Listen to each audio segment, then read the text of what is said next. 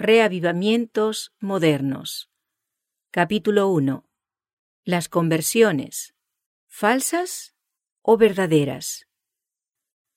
El poder de la palabra. Dondequiera que la palabra de Dios se predicara con fidelidad, los resultados atestiguaban su divino origen.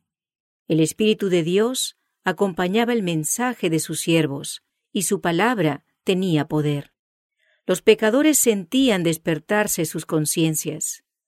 La luz que alumbra a todo hombre que viene a este mundo iluminaba los lugares más recónditos de sus almas, y las ocultas obras de las tinieblas eran puestas de manifiesto. Una profunda convicción se apoderaba de sus espíritus y corazones. Eran redarguidos de pecado, de justicia y del juicio por venir. Tenían conciencia de la justicia de Dios y temían tener que comparecer con sus culpas e impurezas ante aquel que escudriña los corazones. En su angustia clamaban, ¿Quién me libertará de este cuerpo de muerte?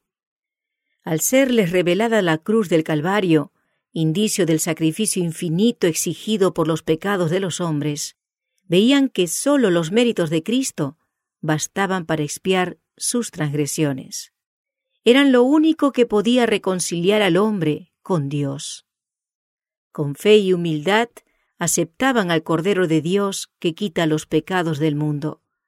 Por la sangre de Jesús alcanzaban la remisión de los pecados cometidos anteriormente.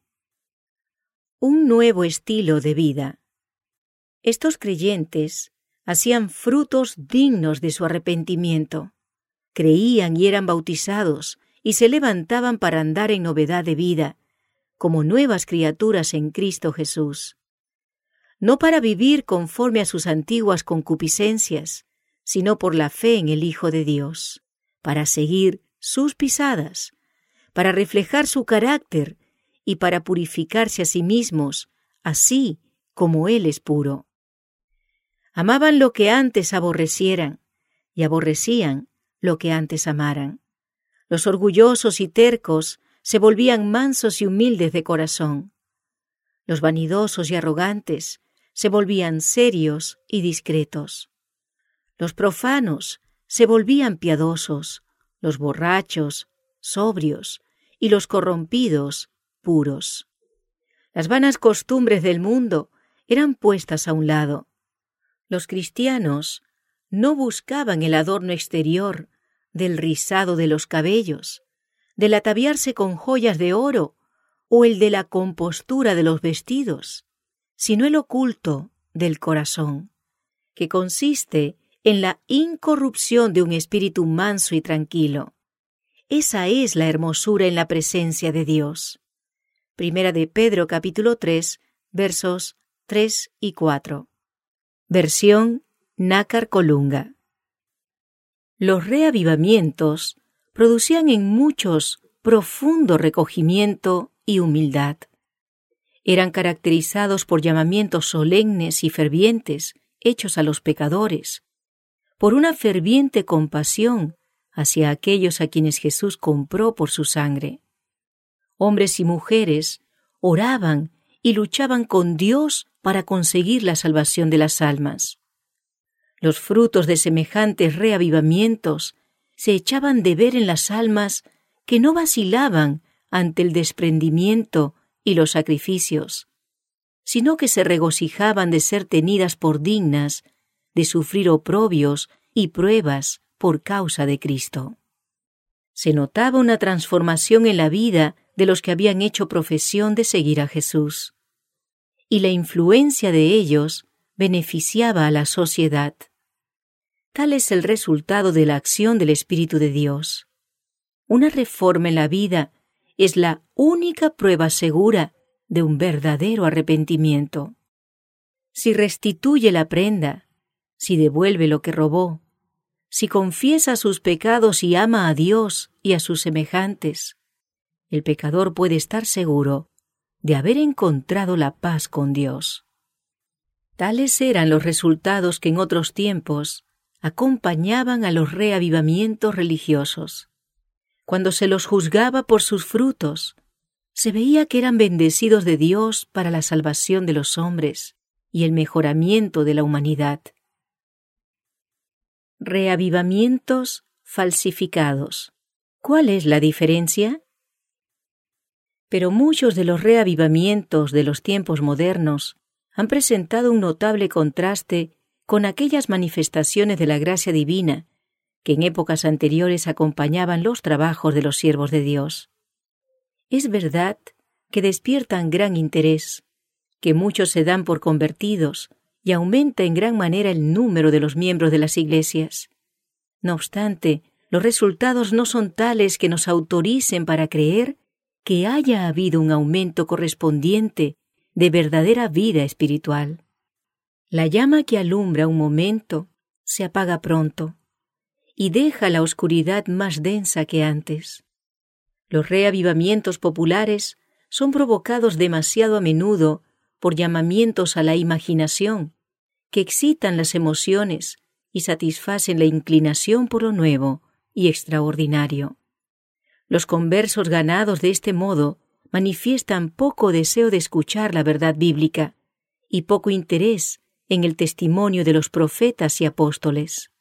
El servicio religioso que no revista un carácter un tanto sensacional no tiene atractivo para ellos. No tienen en cuenta las claras amonestaciones de la palabra de Dios que se refieren directamente a sus intereses eternos. Para toda alma verdaderamente convertida, la relación con Dios y con las cosas eternas será el gran tema de la vida. Antes que los juicios de Dios caigan finalmente sobre la tierra, habrá entre el pueblo del Señor un reavivamiento de la piedad primitiva, cual no se ha visto nunca desde los tiempos apostólicos. El Espíritu y el poder de Dios serán derramados sobre sus hijos. Entonces muchos se separarán de esas iglesias en las cuales el amor de este mundo ha suplantado al amor de Dios y de su palabra. Muchos, tanto ministros como laicos, aceptarán gustosamente esas grandes verdades que Dios ha hecho proclamar en este tiempo, a fin de preparar un pueblo para la segunda venida del Señor.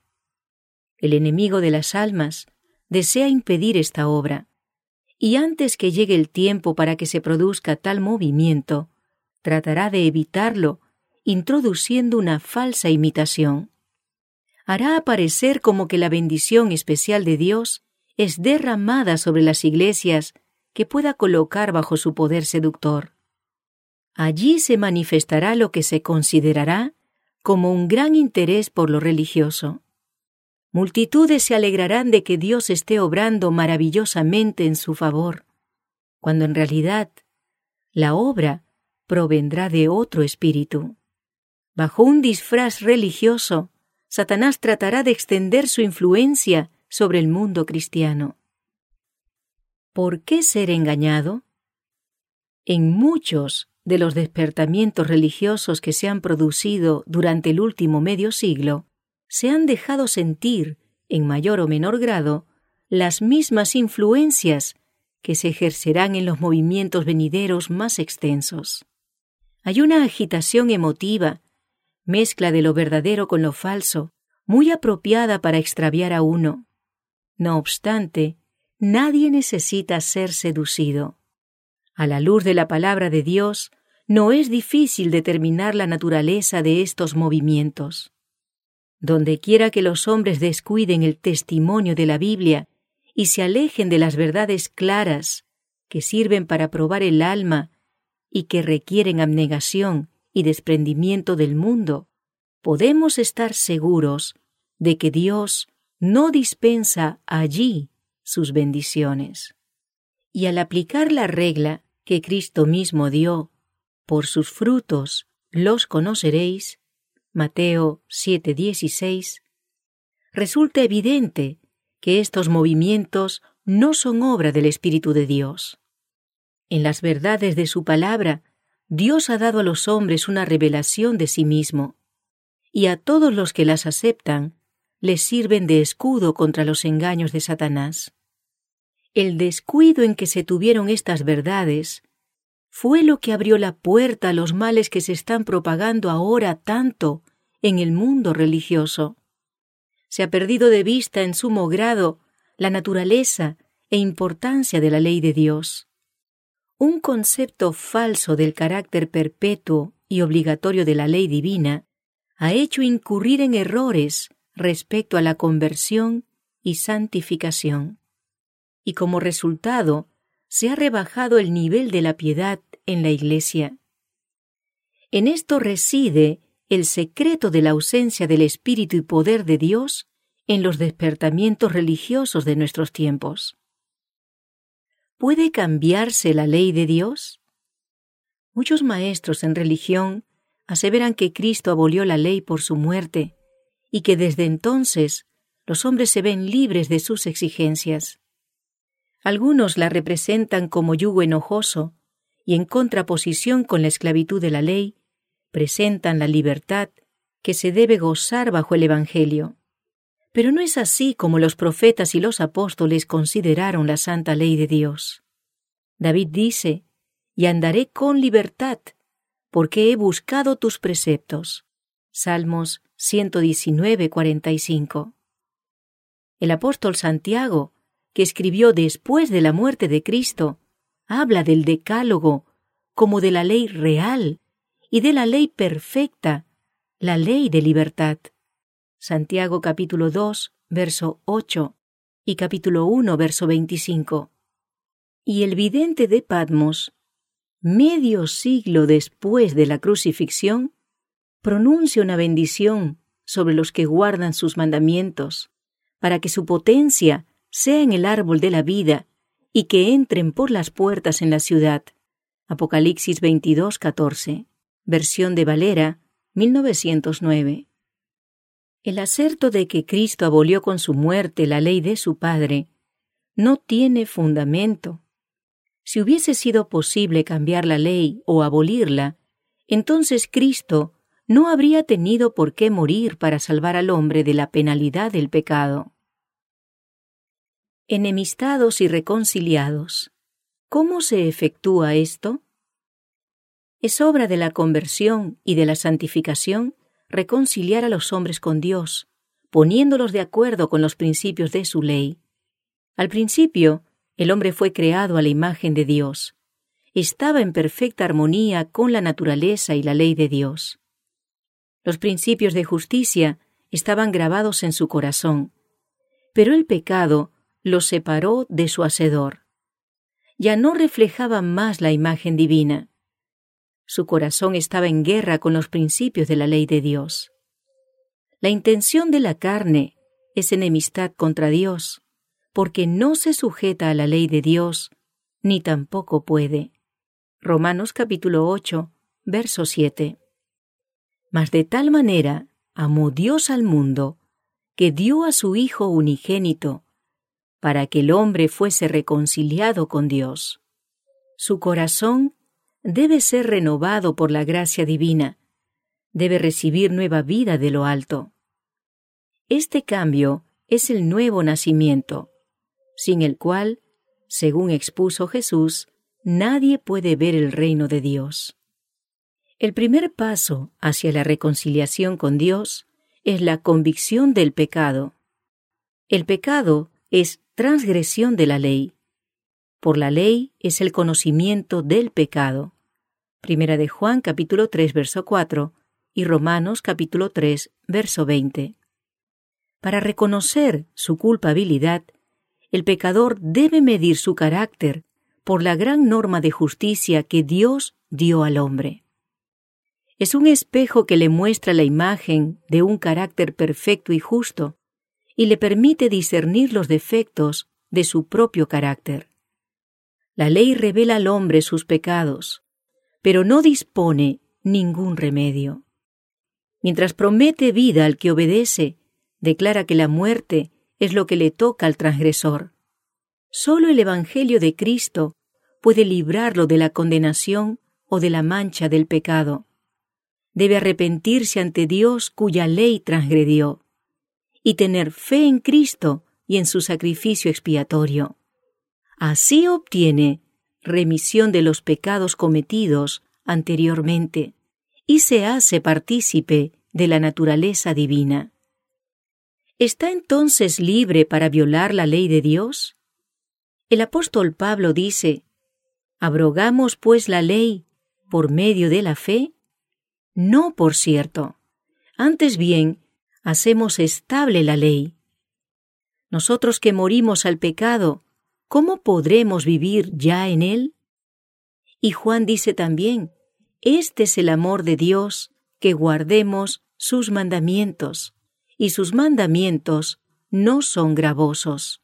Romanos capítulo 3, verso 31 y capítulo 6, verso 21. Juan 5, verso 3. En el nuevo nacimiento, el corazón viene a quedar en armonía con Dios, al estarlo con su ley. Cuando se ha efectuado este gran cambio en el pecador, entonces ha pasado de la muerte a la vida, del pecado a la santidad, de la transgresión y rebelión a la obediencia y la lealtad. La santificación. ¿Quién hace la obra? Falsas teorías sobre la santificación, debidas a que no se hizo caso de la ley divina o se la rechazó, desempeñan importante papel en los movimientos religiosos de nuestros días. Esas teorías son falsas en cuanto a la doctrina y peligrosas en sus resultados prácticos. Y el hecho de que hallen tan general aceptación hace doblemente necesario que todos tengan una clara comprensión de lo que las sagradas escrituras enseñan sobre este punto. La doctrina de la santificación verdadera es bíblica.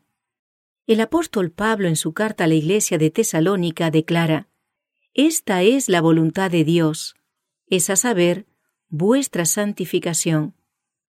Y ruega así, el mismo Dios de paz os santifique del todo. Primera de Tesalonicenses capítulo 4 verso 3 y capítulo 5 verso 23. La Biblia enseña claramente lo que es la santificación y cómo se puede alcanzarla. El Salvador oró por sus discípulos santifícalos con la verdad. Tu palabra es la verdad. Juan capítulo 17 versos 17 y 19. Y San Pablo enseña que los creyentes deben ser santificados por el Espíritu Santo. Romanos capítulo 15 verso 16. ¿Cuál es la obra del Espíritu Santo? Jesús dijo a sus discípulos, Cuando viniere aquel, el Espíritu de verdad, él os guiará al conocimiento de toda la verdad. Juan capítulo 16, verso 13. Y el salmista dice, Tu ley es la verdad. Por la palabra y el Espíritu de Dios quedan de manifiesto ante los hombres los grandes principios de justicia encerrados en la ley divina. Y ya que la ley de Dios es santa, justa y buena, un trasunto de la perfección divina, resulta que el carácter formado por la obediencia a esa ley será santo. Cristo es ejemplo perfecto de semejante carácter. Él dice, He guardado los mandamientos de mi Padre. Hago siempre las cosas que le agradan. Juan capítulo 15, verso 10 y capítulo 8, verso 29. Los discípulos de Cristo han de volverse semejantes a Él, es decir, adquirir por la gracia de Dios un carácter conforme a los principios de su santa ley. Esto es lo que la Biblia llama santificación. Esta obra no se puede realizar sino por la fe en Cristo, por el poder del Espíritu de Dios que habita en el corazón. San Pablo amonesta a los creyentes ocupaos en vuestra salvación con temor y temblor, porque Dios es el que en vosotros obra así el querer como el hacer por su buena voluntad. Filipenses capítulo 2 versos 12 y 13. El cristiano sentirá las tentaciones del pecado, pero luchará continuamente contra él. Aquí es donde se necesita la ayuda de Cristo. La debilidad humana se une con la fuerza divina y la fe exclama, A Dios gracias, que nos da la victoria por el Señor nuestro, Jesucristo. Primera de Corintios capítulo 15, verso 57. Las Santas Escrituras enseñan claramente que la obra de santificación es progresiva. Cuando el pecador encuentra en la conversión la paz con Dios por la sangre expiatoria, la vida cristiana no ha hecho más que empezar. Ahora debe llegar al estado de hombre perfecto, crecer a la medida de la estatura de la plenitud de Cristo. Filipenses capítulo 3, versos 13 y 14. No hay lugar para la jactancia.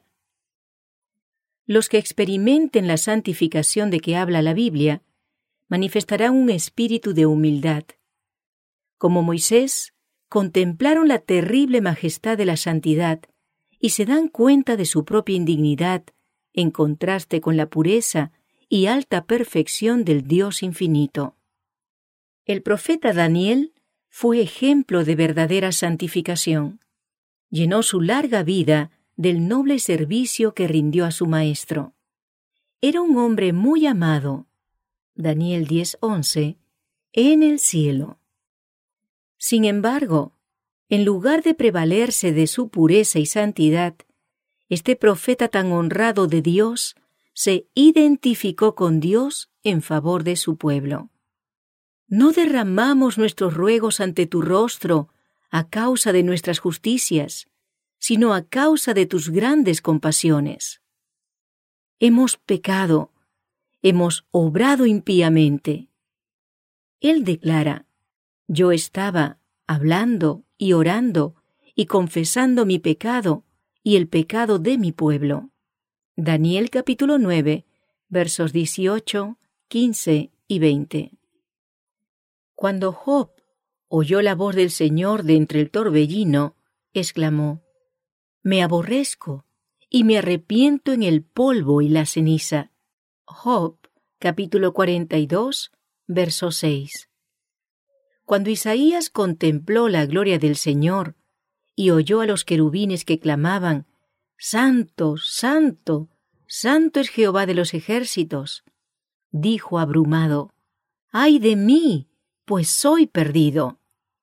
Isaías capítulo 6, versos 3 y 5. Después de haber sido arrebatado hasta el tercer cielo y haber oído cosas que no le es dado al hombre expresar, San Pablo habló de sí mismo como del más pequeño de todos los santos. Segunda de Corintios capítulo 12, versos 2 al 4. Efesios capítulo 3, verso 8. Y el amado Juan, el que había descansado en el pecho de Jesús y contemplado su gloria, fue el que cayó como muerto a los pies del ángel. Apocalipsis capítulo 1, verso 17. No puede haber glorificación de sí mismo, ni arrogantes pretensiones de estar libre de pecado por parte de aquellos que andan a la sombra de la cruz del Calvario. Harta cuenta se dan de que fueron sus pecados los que causaron la agonía del Hijo de Dios y destrozaron su corazón y este pensamiento les inspira profunda humildad. Los que viven más cerca de Jesús son también los que mejor ven la fragilidad y culpabilidad de la humanidad, y su sola esperanza se cifra en los méritos de un Salvador crucificado y resucitado. Una falsa santificación. ¿Se trata solamente de creer? La santificación, tal cual la entiende ahora el mundo religioso en general, lleva en sí misma un germen de orgullo espiritual y de menosprecio de la ley de Dios, que nos la presenta como del todo ajena a la religión de la Biblia. Sus defensores enseñan que la santificación es una obra instantánea, por la cual mediante la fe solamente alcanzan perfecta santidad. Tan solo creed, dicen, y la bendición es vuestra. Según ellos, no se necesita mayor esfuerzo de parte del que recibe la bendición. Al mismo tiempo, niegan la autoridad de la ley de Dios y afirman que están dispensados de la obligación de guardar los mandamientos. Pero ¿será acaso posible que los hombres sean santos y concuerden con la voluntad y el modo de ser de Dios, sin ponerse en armonía con los principios que expresan su naturaleza y voluntad y enseñan lo que le agrada?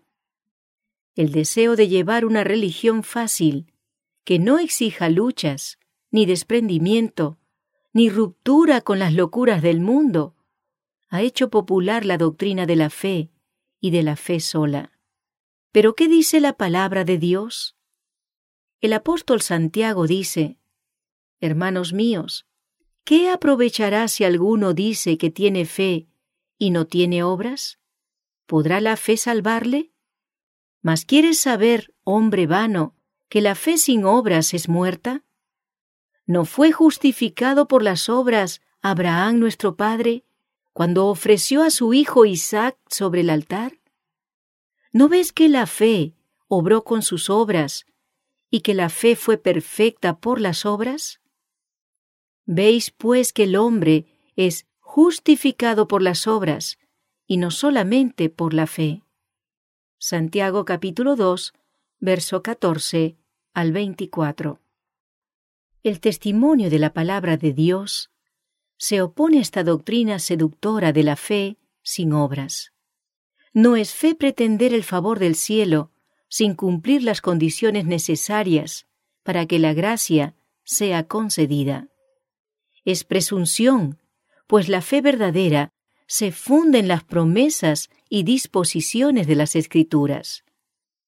Nadie se engaña a sí mismo creyendo que pueda volverse santo mientras viole premeditadamente uno de los preceptos divinos. Un pecado cometido deliberadamente acalla la voz atestiguadora del Espíritu y separa el alma de Dios.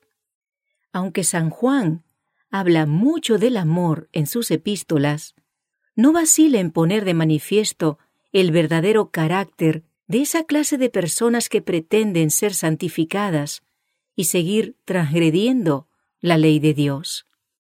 El que dice, yo le conozco, y no guarda sus mandamientos, es mentiroso, y no hay verdad en él. Mas el que guarda su palabra, verdaderamente en éste se ha perfeccionado el amor de Dios. Primera de Juan capítulo 2, versos 4 y 5. Esta es la piedra de toque de toda profesión de fe. No podemos reconocer como santo a ningún hombre sin haberlo comparado primero con la sola regla de santidad que Dios ha dado. Y la aserción de estar sin pecado constituye de por sí una prueba de que el que tal asevera dista mucho de ser santo. Es porque no tiene un verdadero concepto de lo que es la pureza y santidad infinita de Dios, ni de lo que deben ser los que han de armonizar con su carácter. Es porque no tiene verdadero concepto de la pureza y perfección supremas de Jesús, ni de la maldad y horror del pecado, por lo que el hombre puede creerse santo. Cuanto más lejos esté de Cristo y más yerre acerca del carácter y los pedidos de Dios, más justo se cree. Santificación entrega y participación total. La santificación expuesta en las Sagradas Escrituras abarca todo el ser, espíritu, cuerpo y alma. San Pablo rogaba por los tesalonicenses que su ser entero, espíritu y alma y cuerpo, fuese guardado y presentado irreprensible en el advenimiento de nuestro Señor Jesucristo. Primera de Tesalonicenses capítulo 5, verso 23. Y vuelve a escribir a los creyentes. Os ruego, pues, hermanos, por las compasiones de Dios, que le presentéis vuestros cuerpos como sacrificio vivo, santo, acepto a Dios. Romanos capítulo 12, verso 1. En tiempos del antiguo Israel, toda ofrenda que se traía a Dios era cuidadosamente examinada. Si se descubría un defecto cualquiera en el animal presentado, se lo rechazaba, pues Dios había mandado que las ofrendas fuesen sin mancha. Así también se pide a los cristianos que presenten sus cuerpos en sacrificio vivo, santo, acepto a Dios. Para ello, todas sus facultades deben conservarse en la mejor condición posible. Toda costumbre que tienda a debilitar la fuerza física o mental incapacita al hombre para el servicio de su Creador. ¿Y se complacerá Dios con menos de lo mejor que podamos ofrecerle?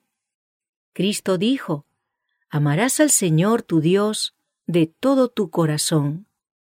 Los que aman a Dios de todo corazón desearán darle el mejor servicio de su vida y tratarán siempre de poner todas las facultades de su ser en armonía con las leyes que aumentarán su aptitud para hacer su voluntad. Una vida cambiada. El mundo está entregado a la sensualidad. La concupiscencia de la carne y la concupiscencia de los ojos y la soberbia de la vida gobiernan las masas del pueblo. Pero los discípulos de Cristo son llamados a una vida santa. A aquellos que cumplen con las condiciones, salid de en medio de ellos y apartaos, y no toquéis lo inmundo, se refiere la promesa de Dios. Yo os recibiré y seré a vosotros Padre, y vosotros me seréis a mí hijos e hijas dice el Señor Todopoderoso. Segunda de Corintios, capítulo 6, versos 17 y 18. Es privilegio y deber de todo cristiano tener grande y bendita experiencia en las cosas de Dios. Los rayos luminosos del sol de justicia brillan sobre los siervos de Dios, y éstos deben reflejarlos. Así como las estrellas nos hablan de una gran luz en el cielo, con cuya gloria resplandecen, así también los cristianos deben mostrar que hay en el trono del universo un Dios cuyo carácter es digno de alabanza e imitación. Las gracias de su Espíritu, su pureza y santidad se manifestarán en sus testigos. Ya no hay condenación. Si bien la vida del cristiano ha de ser caracterizada por la humildad, no debe señalarse por la tristeza y la denigración de sí mismo. Todos tienen el privilegio de vivir de manera que Dios los apruebe y los bendiga. No es la voluntad de nuestro Padre Celestial que estemos siempre en condenación y tinieblas. Marchar con la cabeza baja y el corazón lleno de preocupaciones relativas a uno mismo no es prueba de verdadera humildad. Podemos acudir a Jesús y ser purificados, y permanecer ante la ley sin avergonzarnos ni sentir remordimientos. Ahora pues, ninguna condenación hay para los que están en Cristo Jesús, los que no andan conforme a la carne, mas conforme al Espíritu. Romanos capítulo 8, verso 1. Por medio de Jesús, los hijos caídos de Adán son hechos hijos de Dios, porque el que santifica y los que son santificados, de uno son todos, por lo cual no se avergüenza de llamarlos hermanos. Hebreos capítulo 2, verso 11. La vida del cristiano debe ser una vida de fe, de victoria y de gozo en Dios. Todo aquel que ha engendrado de Dios vence al mundo. Y esta es la victoria que vence al mundo, a saber, nuestra fe. Primera de Juan capítulo 5, verso 4.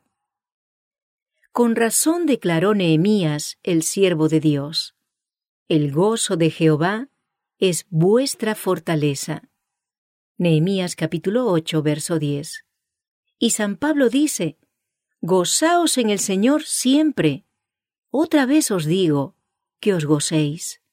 Estad siempre gozosos. Orad sin cesar. Dad gracias en todo, porque esta es la voluntad de Dios para con vosotros, en Cristo Jesús.